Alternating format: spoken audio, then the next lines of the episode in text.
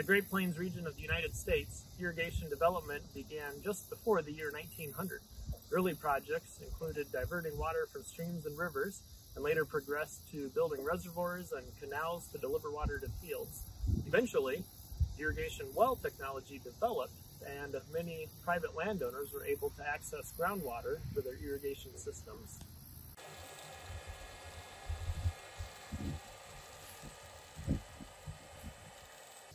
Over the decades, these developments in irrigation have led to huge increases in the agricultural production of the Great Plains.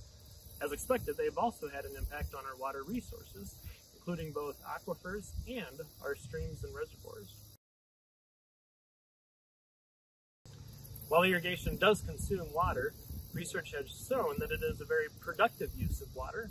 If we define water productivity as the crop yield divided by the water consumed by the crop, in other words, evapotranspiration, then irrigated agriculture has a higher water productivity than rain-fed crop production.